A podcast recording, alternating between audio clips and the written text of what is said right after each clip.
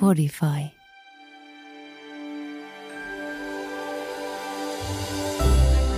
Tapahtui edellisessä jaksossa. Me löydettiin peräsimästä, kun sitä tutkittiin, joka nyt on tietysti veneen tärkeimpiä paikkoja, niin sieltä löytyi semmoinen niin kuin kräkki tai murtuma. tai murtuma. Se näytti semmoiselta murtumalta ja tietysti jos sä oot lähdössä ylittää Atlantia, niin se oli aika, aika olennainen osa, että niin, se korjataan siinä, tai tarkastetaan. Niin, jos siinä saranan vieressä on 25 sentin kräkki, niin ei semmoisella kyllä uskalla lähteä mihinkään. Ja sitten veny ja veny ja veny. Ja sitten loppujen lopuksi jouluaattoaamuna me saatiin vene vesiin. Uudestaan. Äh, ihme kyllä uudestaan ja päästiin sitten viettää vesissä joulu, ettei tarvinnut telakalla olla. Tämä on tarina viisihenkisestä perheestä, joka päätti elää toisenlaista arkea. He myivät omaisuutensa ja varustivat vanhan purjeveneen kodikseen kuuden vuoden maailman ympäri purjehdusta varten. Tervetuloa Meretniemien matkaan.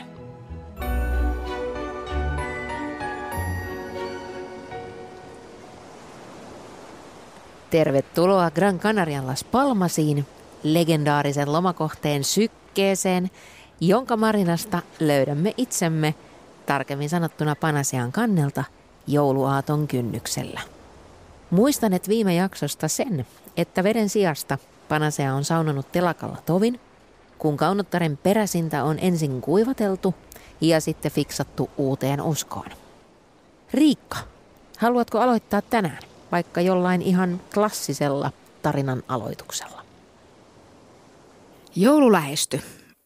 Lapset oli pöllöilemässä Ukin ja mummin kanssa ja, ja sitten me oltiin käyty jo monta kertaa lasten kanssa niin Las Palmasin Suomi-koulussa. Ja koska oli joulutulossa, niin Suomikoulun suurimmat oppiaiheet oli nimenomaan joulujuhlien järjestäminen. Eli lapset opiskeli joululauluja ja joulunäytelmää ja tonttuleikkejä ja, ja erilaisia ää, esityksiä. Gran Canarialla asuu, asuu aika paljon suomalaisia ja Suomikoulu järjestetään siellä saaren eteläosassa Playa del Inglesissä, johon sitten päästiin bussilla puolen tunnin matkan päähän hauskasti ja, ja se oli lapsille kyllä aika kivaa ja sitten itse joulujuhlakin oli ikimuistoinen. Joo, joulujuhla järjestettiin äh, del Inglesin äh, Alppiniitty nimisessä ravintolassa. Apilaniitty. Ap, Apilaniitty, aivan oikein. Visin aika tunnettu suomalaisille. Mulle ihan ustuttavuus. Kyllä, kyllä. Kymmeniä tuhansia suomalaisia on käynyt siellä nostalgioimassa, kun on viikon Kanarian loman ää, tiimellyksestä tullut kotiikävä. Joo, me, me oli siis samanaikaisesti tekemässä hommia Panasealla ja vähän valmistautumassa ja jännittämässä Atlantille lähtöä. Lapsilla oli Suomikoulun ja, ja joulujuhlien ja joulupukin jännittämisen ja, ja mummi ja ukin tarjoaman riemun kanssa hommia. Tuntuu, että viikot meni ihan valtavalla nopeudella. Mutta sitten kävi niin, että kun ihmeen kaupalla, niin se peräsin saatiin kuivaksi, saatiin laminoitua se kuntoon ja, ja sitten kun jouluaaton aamu koitti, blumps, panasea saatiin veteen. Ja ajateltiin, että nyt kyllä saatiin suurin joululahja. Oltiin varmoja siitä, että peräsin on hyvässä kunnossa ja, ja muutenkin oltiin saatu tiettyjä juttuja tehtyä siinä viikkojen aikana. Ja, ja sitten olikin joulujuhlan aika. Joo, meillä oli joulujuhla ja Panase oli meille suurin, suurin joululahja ainakin meille aikuisille. Ja se, miksi se nyt oli myöskin niin kuin tärkeää saada se Panasea veteen, ei pelkästään sen jouluaaton takia, vaan sen takia, että koko tämä juhlakausi niin oikeastaan laittoi valot sammuksiin sieltä koko telakalta. Et meille ei olisi ollut tarjolla enää siellä minkään valtakunnan palveluita, koska joulupyhät ja, ja välipäivät on paikallisillekin iso juhla ja perhejuhla. Joo, se oli viimeinen hetki saada se veteen, että varmaan olisi mennyt viikko sitten siinä, siinä lisää. Mutta saatiin ää, joulukoristelut myös tehtyä ja, ja sitten tietysti kun ollaan suomalaisia, niin kyllähän joulukuusi kuuluu joulunviettoon ja ei ollut nyt enää omaa metsää, josta olisi voinut sen hakea, joten päädyttiin sitten hakemaan paikallisesta supermarketista semmoinen erittäin hieno 40 senttiä korkea joulukuusi, joka on sitten kiertänyt tuota maailmaa aika lailla ja, ja saanut monen joulun ö, aikaan hienot koristukset. Joo, ensimmäinen joulu hei, Panasealla, maailman merillä. Ja se oli aika tärkeä. Me saatiin ihan oikea meidän joulun tunnelma. Meillä oli jouluruuat, joulukoristeet, meillä oli perhettä paikalla. Ja hei, joulupukki kolisteli kannella. Siis se osaa tulla purjeveneisiin. Lapset oli ollut pikkusen hädissään siitä, että missä me ollaan, miten joulupukki voi tietää, missä me ollaan. Eli se, että osaako hän tulla tuomaan niitä lahjoja, niin todistettiin taas se, että silloin aikamoiset navigointivälineet oli joulupukilla. Jotain kolinaa kannella oli ja sitten sinne oli säkki ilmestynyt ja joululahjat löysi perille myös sinne Las Palmasiin. Joo, ja tämä kuulostaa ehkä vähän triviaalilta se, että, että joulukoristeet ja jouluruuat, mutta tietyllä tavalla se on niin kuin, se tulee aika tärkeäksi, että on ne tietyt omat perheen tai meidän omat rituaalit ihan mistä tahansa me ollaankin maailmalla tai, tai minkälaiset on sääolosuhteet tai ollaanko talossa tai, tai veneessä. Se, että, että on synttäreillä aina saa sänkyyn ihanan aamiaisen tai jouluna on joulukoristeet joulupuussa, niin se on semmoinen asia, joka tuo siihen vuoteen ja siihen olemiseen semmoista niin kuin ryhtiä tai, tai raamia tuntui jotenkin hurjan tärkeältä. Ehkä just sen takia, että vaikka ei oltu kauhean pitkään vielä oltu, niin tiedettiin, että nyt tässä on monta vuotta edessä, jolloin joulu tullaan viettää jossain muualla kuin Suomessa ja sen takia koitettiin ottaa siitä tunnelmasta sitten kaikki irti. Joulun aikaa ja tekemistä Las Palmasissa määritteli pitkälti Panasean korjailutyöt, ruokakaupoissa juokseminen ja kaappien täyttäminen ja varustaminen seuraavaksi moneksi kuukaudeksi. Mutta oli siellä muutakin. Nimittäin tulevaisuuden kannalta todella tärkeitä sosiaalisia kohtaamisia. Yksi iso asia oli se, että Las Palmasissa oli tosi paljon cruiseriveneitä. Siellä oli sellaisia veneitä, jotka oli jäänyt ikään kuin jälkeen syystä tai toisesta siitä ARK-kisasta. Sitten siellä oli nimenomaan samaan aikaan meidän kanssa tulleita, jotka oli lähdössä itse Atlantia ylittämään ilman sitä arkkisaa.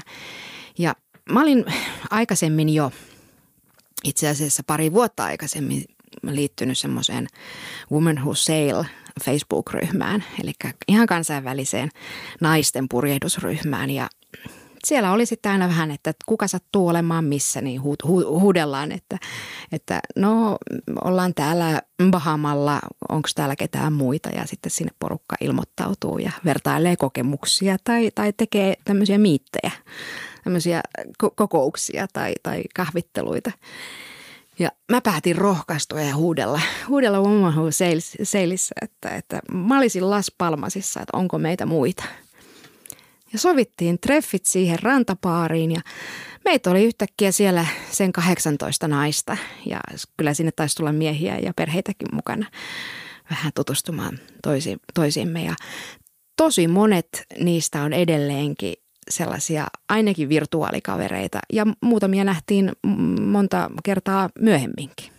Tämä oli ensimmäinen kerta, jolloin oikeasti olit siinä porukassa, jossa tunsit just sillä hetkellä olevas samankaltainen. He oli tekemässä just niitä samoja asioita ja kaikilla oli samanlaiset äh, kysymysmerkit ja ongelmat ja, ja jännitykset kuin, kuin meillä ja se oli kyllä tosi tärkeä äh, vaihe. Oli ja se oli siinä mielessä ihan mahtava, koska siinä samassa porukassa niin siinä oli naisia, jotka oli tehnyt Atlantin ylityksen kymmenen kertaa tai kiertäneet maapallon kahteen kertaan – purjeveneellä. Sitten siellä oli meitä, jotka oli ensikertalaisia, mutta joilla oli ollut kuitenkin aika paljon purjehdustaustaa. Sitten siellä oli niitä, jotka oli purjehtinut tosi vähän aikaa, jotka oli niin kuin vielä pienemmillä kokemuksilla matkassa. Ja silti siinä oli se ihan mahtava tunnelma tai se asetelma, että voi kysyä ihan mitä tahansa pöhköä tai pöhköltä tuntuvaa, niin mikään ajatus tai kysymys ei ole hölmö. Ja ei tarvitse esittää niin kuin yhtään sen kokeneempaa tai parempaa tai hienompaa. Ihmisiä, että tapas ensimmäistä kertaa, meillä oli yhteinen, yhteiset ongelmat, yhteiset puheenaiheet. Se on aika poikkeavaa, kun vertaa siihen, että mitä tuo virtuaalimaailma on tuonut. Tietysti niin kuin rajattomat yhteydet äm, kaikkiin maailman purjehtijoihin, mutta sitten jos vähän aikaa seuraa noita erilaisia veneily- tai purjehduspalstoja, niin kyllä ne aikamoisia negatiivisuuden pesiä monesti on ja, ja ää, täynnä semmoisia tietäjiä, jotka haluaa näyttää, että minä tiedän enemmän ja muita mollataan. Ja sitten taas, kun löytyy tämmöinen ryhmä, jossa siitä ei ole kuin minkäänlaista tietoa, niin se on aika mahtavaa. Sä olet kyllä aika kateellinen mulle, kun mulla oli tämmöinen oma naisporukka, jossa mä itse asiassa sain aika paljon kaikkia vinkkejä tai tietoja. No mä olin ihan tyytyväinen, mä sain fiksata venettä sitten viimeiseen, viimeiseen asti ja tarkistella kaikkia turvavarusteita ja varmaan yksinään sitten käydä myös sitä jonkunlaista ää, ajatusta läpi siitä, että mitä kaikkea voi tulla eteen ja, ja mihin me ollaan lähössä. Ja siinä vaiheessa sitten, kun olin siinä veneellä fiksailemassa, niin, niin tuli paljon porukkaa aina koputtamaan siihen, että terve, terve, että ootteko lähdössä Atlantin yli ja sanottiin, että kyllä ollaan ja millä porukalla, no tällä meidän omalla porukalla ja siellä oli kymmeniä ihmisiä, jotka tuli ehdottelemaan, että he haluaisivat tulla mukaan. Eli Las Palmas on silloin loppuvuodesta aina paikka, jolloin erilaisia ihmisiä, osa hyvin kokeneita kasteja, purjehtijoita, osa vailla minkäänlaista kokemusta purjehduksesta, vähän elämäntapa taiteilija asenteella lähdössä purjeveneeseen kävi kyselemässä, että pääseekö kyytiin, tarvitteko lisämiehistöä ja sitten kun niitä keskusteluja siinä käytiin, niin sitten kuitenkin päädyttiin siihen, että kai se niin on, että se oma, oma porukka on se paras porukka. Joo, mäkin olin käynyt näitä samoja keskusteluita varmaan 20, jollain 30 ehdokkaan kanssa. Ja, ja vaikka mä olin pikkasen sitä mieltä, että no ei se kyllä yhtään haittaa, että jos olisi lisää aikuisia, mutta herranen aika, niitä, jotka kitaran ja kaktuksen kanssa tulee kysymään, että, että ikinä en ole purjehtinut, että pääsis, pääsisikö mä tällä kyydillä Karibialle, niin en missään nimessä en olisi ottanut mukaan. Siellä oli yksi heppu, yksi gastiehdokas, jonka mä olisin voinut kelpuuttaa. Erittäin kokenut, ää, jolla oli ihan kunnolliset omat varusteet, jotka, joka oli ottanut sapattivuoden normaalitöistä ja, ja tota, lähtenyt vähän itsenäiselle seikkailulle ihan aikuinen ihminen. Mutta silti mä jäin miettimään, että, että mitä se tarkoittaa meidän niin kuin perhedynamiikalle ja, ja meidän, meidän rytmille, jos siellä olisi aivan uppouto englanninkielinen ihminen meidän mukana. Ei tuntunut hyvältä ajatukselta.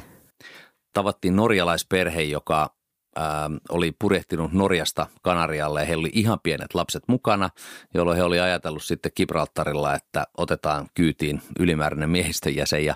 Sitten kun puoli tuntia oli vene ollut merellä, niin ylimääräinen miehistön jäsen tuli niin merisairaaksi, että ei pystynyt käytännössä sen neljän, viiden päivän aikana, mitä se purjehdus kesti, niin tekemään yhtään mitään. Ei myöskään suostunut syömään mitään eikä juomaan mitään, jolloin nämä oli ollut ihan paniikissa, että mitä sitten, jos tämä kupsahtaa tänne veneeseen.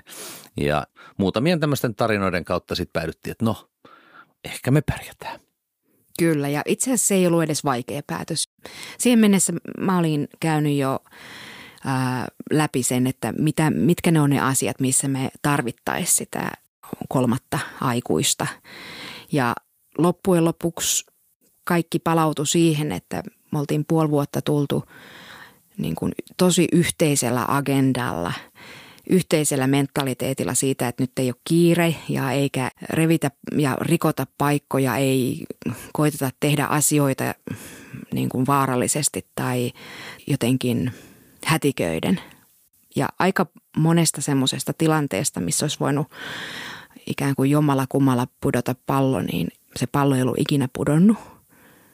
Et sitä mä en pelännyt, että me oltaisiin niistä tilanteista selvitty. Se, mitä mä olin siinä vaiheessa miettinyt eniten, että kuinka me selvitään siitä ää, mahdollisesta ja väistämättömästä univelasta. Ja univelkoihin palataankin, kunhan valtameren ylitykseen päästään, mutta otetaanpa vielä askel taaksepäin. Vietämme joulua siis Las Palmasissa, tavataan ihania ja inspiroivia naispurjehtijoita perheineen, mutta mikäs meillä oli tilanne ja reissusuunnitelma tästä eteenpäin? No me jouluaatto, kun vietettiin ää, vedessä ja me oltiin Las Palmasin Marinassa siellä satamassa ja siinä vaiheessa me oltiin suunniteltu lähtevämme Las Palmasista kohti Cap Verdea suurin piirtein uh, uuden vuoden jälkeen, mutta niin kuin kaikki nämä suunnitelmat, siinä, siinä täytyy ottaa aina huomioon, että mikä on sääennuste. Ja sen sääikkunan odottaminen ja, ja sen kyttääminen on, on semmoinen niin kuin oikeastaan kaikista tärkeä asia, mitä, mitä siinä vaiheessa tehdään. Ja me ajateltiin, että me oltaisiin kaikki saatu valmiiksi heti uuden vuoden jälkeen ja sitten lähdetty ja sitten jäätiin odottamaan, mutta – silloin se tuntui niin hirveän pitkältä ajalta, että odotetaan hyvää sääikkunaa. Se sää, sää oli tosi huono, silloin satoja ja tuuli ja se koko tuuli tuli aivan väärästä suunnasta, eli suoraan sieltä etelästä Verden suunnasta. Ja, ja nyt, se tuli sisään sinne meidän... aallonmurtajan sisään satamaan, että siellä oli semmoiset ylimetriset aallot siellä, siellä satamon sisällä. Eli me keikuttiin ihan kuin oltaisiin oltu avomerellä suurin piirtein. Meillä oli kuinka monta, seitsemän köyttä meillä oli yhteensä niin kuin sekä rantaan että, että tota, tai siis laituriin ja, ja niitä muurinköysiä sinne Kolmesta sinne pojusta oltiin kiinni. Joo, ja kauhea keikunta. Et naapurin veneissä syötiin meripahoinvointilääkkeitä, vaikka oltiin satamassa ja se oli, se oli kyllä aivan, aivan kamala paikka. Ja kauheasti toivottiin, että koska päästään lähtemään. Ja nyt kun jos ajattelee jälkikäteen, että, että me odoteltiin itse asiassa vain kymmenen päivää sitä sopivaa sääikkunaa, niin sehän tuntuu tosi vähältä. Niin. Silloin se on ihan hirveän pitkä aika. Mutta siinä oli hyvä harrastus, oli mulla siinä uuden vuoden aikaa. Mä pelastelin siellä muita veneitä. Monet oli lähtenyt kotimaihinsa, jättänyt veneen Las Palmasia ja lähtenyt Saksaan tai Ruotsiin. Niin, jouluviettoa. Hmm. Kun siellä oli hirveä myrsky ja, ja tota, laiturista lähti kiinnikkeet irti ja veneiden köydet katkeili, niin sitten me yhden englantilaisen miehen kanssa pelastettiin siellä niitä veneitä, koska satama-ihmisiä ei voinut vähempää kiinnostaa tai he oli jouluvietossa. Ja, ja tota, semmoisia miljoonan, kahden miljoonan pursia siellä pelastettiin, jätettiin laput sinne, niin meillä oli sitten joulun jälkeen oli kiva, kun ihmiset toi sitten konekipulloja tai samppanjapulloja kiitokseksi mm. pelastetuista veneistä, niin se oli ihan hyvä semmoinen. Alkoholipalkalla pelastaa no, alkoholipalkalla hyvä, hyvän työn nimissä näin uutena vuotena. Mutta se on ihan oikein. Kyllä mekin haluttaisiin, että joku pelastaisi meidän veneen kyllä. Mutta se oli aivan mahtavaa.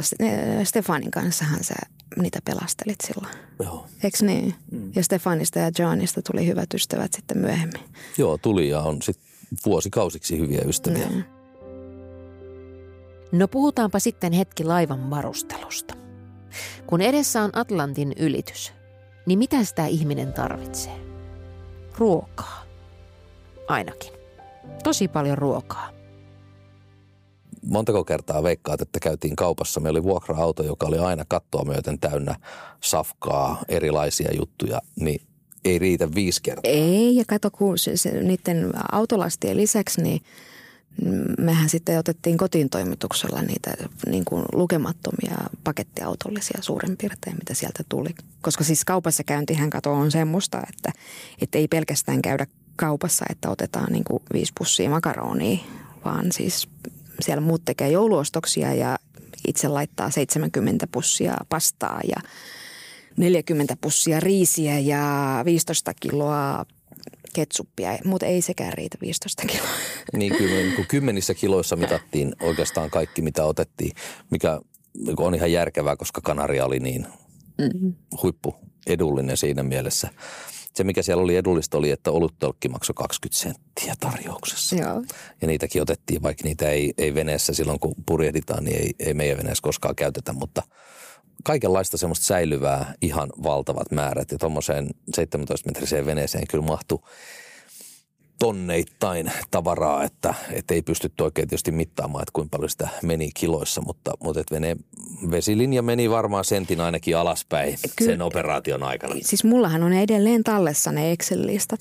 Mähän aloitan ostosasiat taulukkolaskentaohjelmaa avaamalla. Siis siellä on hyvin tarkat laskelmat siitä, paljon viisihenkinen perhe käyttää makaronia kolmessa kuukaudessa ja kuinka paljon pitää olla nötköttiä sen jälkeen, kun tuore ja pakastettu liha on syöty kaikki loppuun. Ja sitten meillä oli silloin ehkä vähän sellainen niin kuin neitsellinen suhtautuminen vielä tähän. Oltiin luettu, että pitää kauhean tarkkaan suunnitella ne, että mitä siellä veneessä on ja laskettiin niin kuin ravintoarvoja ja kaikkea muuta, muuta niin kuin olevinaan tärkeää, että et se meriympäristö olisi jotenkin kuin erilainen. Mutta mm. että pääasia näin jälkikäteen ajatellen on se, että niin paljon vaan veneeseen, jos halvalla ja hyvää löytää ja se oli jotenkin vapauttava op- operaatio se, että sä tuut johonkin kauppaan ja sitten sä ostat kolme kärryllistä ja sitten sanot kassalle, että hei odota vähän, mä käyn hakemaan noin kolme muuta kärryllistä tuolla ja sitten sä teet tämän kaksi kertaa ja, ja koitat ahtaa ne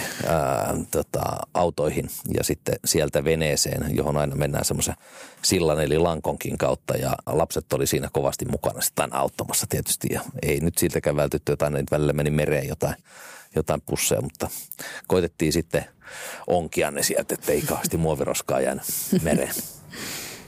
Laiva oli lastattu ja perhe ollut valmiina lähtöön jo kymmenen päivää. Mutta se sää, miltä se näyttikään?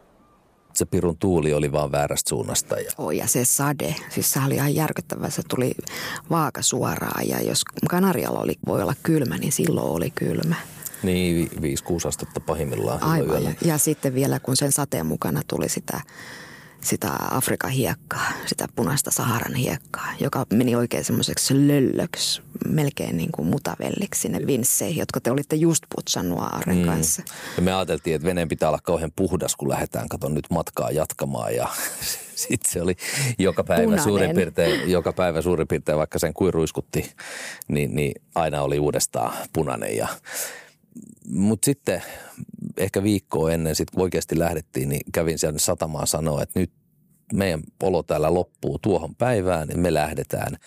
Vaikkei nyt ollut ihan varmuutta, sääennuste oli, näytti kyllä ihan okolta, mutta niin kuin kaikissa asioissa, niin vaan pitää niin kuin päättää. Tietenkin, jos olisi ollut tosi huono keli silloin, kun lähdettiin, niin ei oltaisi lähdetty, mutta tammikuun alkupuolella ehkä kymmenes päivä, niin sitten startattiin. Ja lähdettiin. sitten meidän samaan aikaan meidän kanssa lähti venekuntia. Sieltä lähti samana päivänä niin varmaan 10-15 venettä, koska kaikki oli katsonut sen sääikkunan totta kai samaan aikaan. Ja se oli aika huvittava, koska sitten kun lähdetään, niin kaikki mitä tekee, niin ää, ensimmäisenä röntää polttoaineen laituriin kauhea ruuhka ja hirvittävä säätö, kuka kerkee ensimmäisenä. Siellä oli varmaan viiden veneen jono siinä, että polttoainelaiturissa viisi venettä ja viisi venettä pyörii siinä pikkusatamassa sitten ympäriinsä ja Mutta siinä ei tullut onneksi hässäkkää, koska kaikki oli toisilleen tuttuja veneitä. Me oltiin kuitenkin kaikkien kanssa hengattu sit siellä sataman baarissa ja nimenomaan yhdessä mietitty näitä säitä ja ostoksia ja tutustuttu oikeastaan ensimmäistä kertaa kunnolla näihin purjehtioihin. Ja sieltähän lähti just nimenomaan Cap Verdelle muutama vedekunta meidän kanssa samaan aikaan. Osa lähti suoraan Atlantin yli ja osa lähti Cap Verdelle. Ja siinä sitten kun oli tankattu ja kannelle saatiin myös lisätankit, ähm, niin meillä oli sitten paljon, ehkä 800 litraa polttoainetta veneessä mukana, jonka, jonka avulla sitten lähdettiin liikkeelle. Mm. Ähm, sitten ei muuta kuin aallonmurtajasta ulos ja se tuuli oli kyllä onneksi, niin kuin, se oli jo helpottunut ja kääntynyt ihan oikeaan suuntaan sinne pohjoisen suuntaan, mutta se meri, Mutta ennen kuin päästiin merelle, niin se oli aika jotenkin koskettava se fiilis siinä, kun kaikki veneet kun lähtee liikkeelle ja semmoinen tapa, että kun lähdetään pitkälle purjehdukselle, niin sitten töötetään ja kaikki muutkin tööttää mm. ja toivottaa hyvää matkaa. Ja sitten kun samaan aikaan oli lähes kymmeniä veneitä varmaan silloin sinä päivänä, niin se oli jatkuvaa semmoista sumutorvien soitantaa koko valtava Las Palmasin satama. No, se oli hieno. Ja kyllähän sitten tulee hieno no. fiilis, että sitten itsekin kun lähdössä siitä ulos, niin sitten siellä on niinku kymmenet veneet tuuttaa. No. Ja tulee semmoinen olo, että oh, ja tässä ve- ei ole yksi, vaikka on yksin lähdössä merelle. Oh, ja VHF-radiossa tulee niin kuin hyvän matkan toivotuksia ja, ja tota, nähdään siellä ja nähdään perillä ja nähdään Atlantin toisella puolella sitten muutamien viikkojen jälkeen. Ja osa, se, mm. se, siinä, on, siinä on jotenkin semmoinen, sä sanoit koskettava, mutta se on vielä oikeastaan semmoinen niin kuin juhlava. Semmoinen, mm. et jos jollekin tulee semmoinen lentokentillä semmoinen lähdön tunnelma, että siinä on, siinä on jotain erityistä siinä, että lähdetään jonnekin, niin kyllä se on sitten tuossa aika tota, monikertainen Joo. vielä se, se tunne. Mutta sitten totuus iski vasten silmiä heti, kun päästiin siitä satamasta ulos. Ää, niin kuin monesti satamien ulkopuolella, kun meri ää, tulee sieltä syvältä, tulee niin kuin kilometristä semmoiset pienetkin aallot, niin sitten kun ne pakkautuu matalaan rantaveteen, niin sitten se on – erittäin hankalaa ja, ja pottumaista ja vene heiluu miten tahansa. Ja jos on yhtään ajatellut, että no, pannaan tämä vene sitten hyvään kuntoon, kun lähdetään tuossa ajelee hiljaa, niin sitten voi olla varma, että kaikki kamat on lattialla jo heti siinä satama ulkopuolella, kun vene heiluu niin paljon jotain meillä siellä hajosi ja ruuat meni lattialle ja muutamat laatikot, työkalulaatikot levisi lattialle. Se on kauhean nolo, kun lähtee tuolle hienosti liikkeelle ja sitten sit niinku mukamas on laittanut kaikki niinku, niinku oikeat purjehtijat laittaa ja sitten niinku joku laatikko lentää lattialle ja aivopäistikkä. Niin se on silleen, että ei, eikö me nyt osannut tätä kuitenkaan. Ja just oli tehty hieno YouTube-video siitä, että kuinka, kuinka tähän valtameriylitykseen tota, valmistaudutaan ja otetaan kaikki nämä turva-asiat huomioon. Ja Ihan kuin tämmöiset suuret valtameripurjehtijat, kun tietää nämä asiat ja sitten itse sössii mm. siinä ensimmäisellä tunnilla.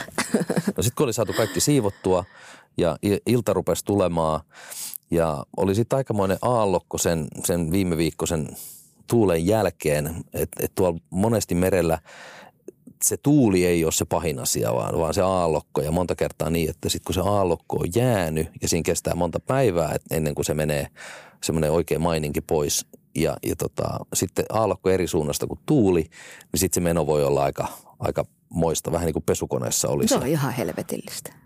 Ja sitten sit sä olit kokkaamassa alhaalla ja, ja mä luulen, että lapset oli kanssa alhaalla ja mä olin kannella. Autopilotti, eli automaattiohjaus päällä. Ja yhtäkkiä vene rupeaa menee ihan miten sattuu. Ympäri. Ruo, ruori pyörii, Joo. miten sattuu ja me ihmetellään, että mitä nyt tapahtuu, että, että tota, menikö autopilotti sekasin. Ei se ei mennyt sekaisin, se vaan hajosi. Ja siis me oltiin oltu neljä tuntia merellä siinä vaiheessa ja oli semmoinen kuuden, seitsemän päivän purjehdus sitten edessä. Ja mietittiin, että lähdetäänkö takaisin. Ja, ja joku olisi varmaan tehnyt sen päätöksen, että olisi sitten pyörtänyt ympäri ja lähtenyt takaisin Las Palmasiin ja korjannut sen. Öö, me ajateltiin niin, että no tämmöisiä tilanteita varten meillä on vara-asioita. Meillä siis oli, oli asennettu tuuliperäisin, joka on sellainen kapistus, joka on vähän niin kuin ilman sähköä toimiva automaattiohjaus, joka pitää veneen suunnan vakiona tuuleen nähden. Ja Suomessa tietysti, kun tuuli pyörii niin paljon ja järvillä, niin sille ei tee mitään, mutta valtamerillä niin se on erittäin hyvä konsti saada vene kulkemaan suoraan ää, ilman sähköä. Mutta ei me oltu tätä välimerellä sitten päästy testaamaan, eikä missä aikaisemmassa veneessä ollut tämmöistä ollut. Oltiin niin kuin teoreettisesti hyvin tiedetty. Joo, hirveän hyvä vempele. Tosin ei tiedetty niin kuin käytännön kautta.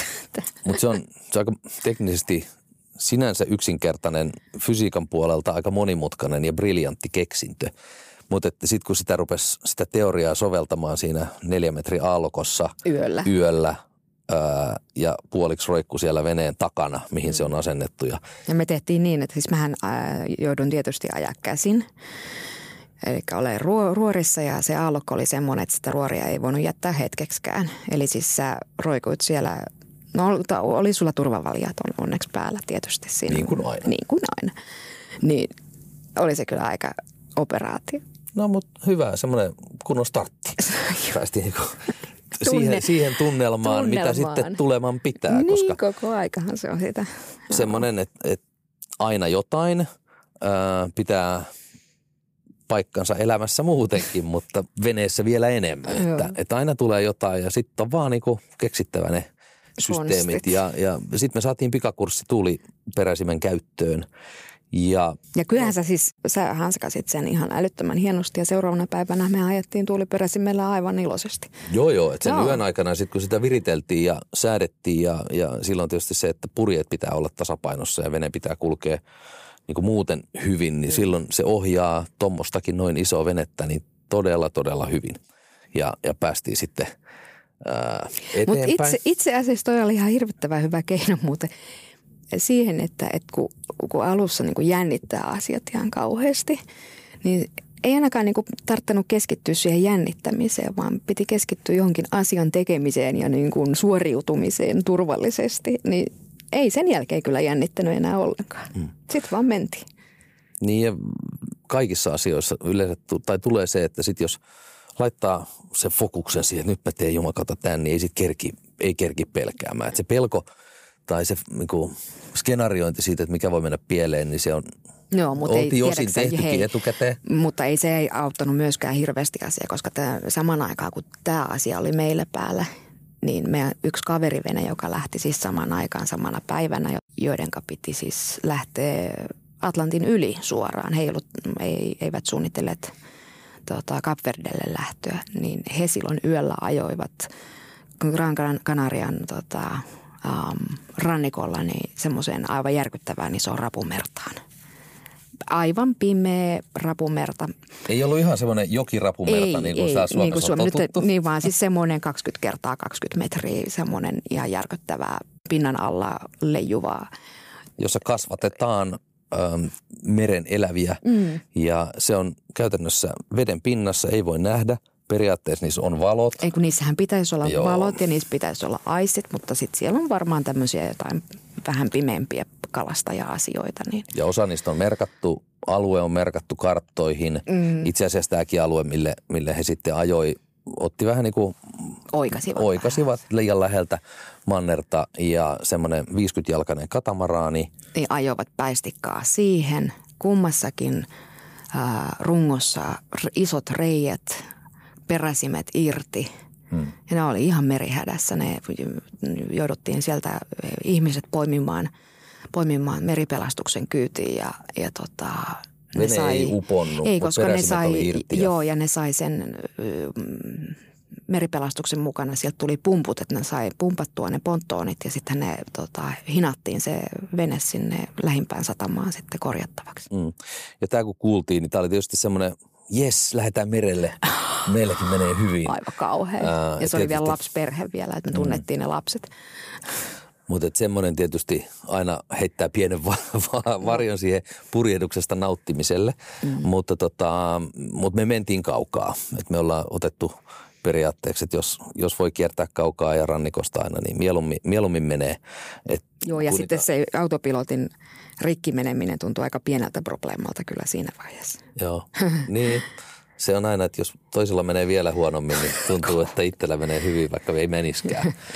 Niin tota, mutta sen takia uutisissakin meistä tykkää seurata aina katastrofiuutisia, että meistä tuntuu itsellä, että meillä menee paremmin kuin jollain muulla.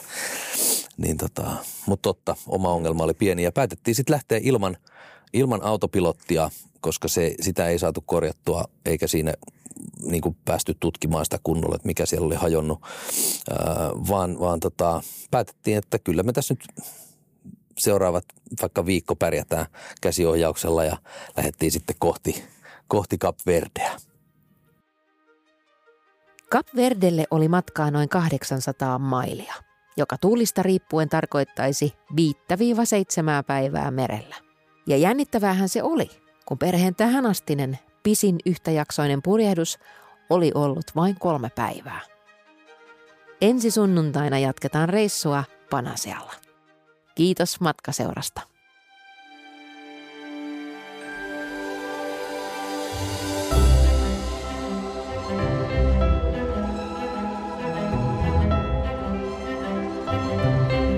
Seuraavissa jaksoissa veneen ulkopuolella iskin sitä putkea, veneen kylkeä, valkoista hienoa juuripestyä kylkeä vasten niin, että se kolahti aina niin paljon, että sitten sieltä ropisi sitä kalkkia mereen.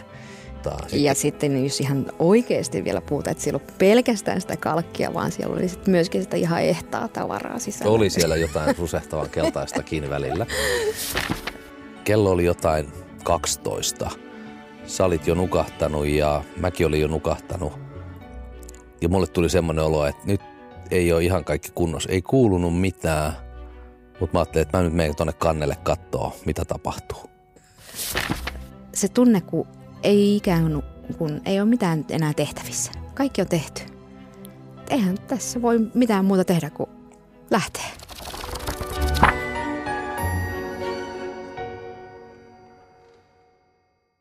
Podin lisäksi meidän matkaa ja meidän tarinaa voi seurata Facebookissa, Instassa ja meidän nettisivuilla. www.sailforgood.org ja samalla hakusanalla löytyy niin Instasta kuin Facebookista. Eikä siinä vielä kaikki. Me ollaan kirjoitettu ja julkaistu kaksi kirjaa meidän matkasta. Ensimmäinen kirja Matka kotina ja toinen kirja Maailman laidalla.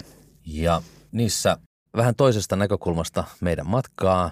Molemmissa kirjoissa yli 300 upeata itse otettua valokuvaa. Ja kirjat voit tilata verkkokaupasta www.holvi.com kautta shop kautta sale for good tai kaikkien isojen verkkokirjakauppojen sivuilta.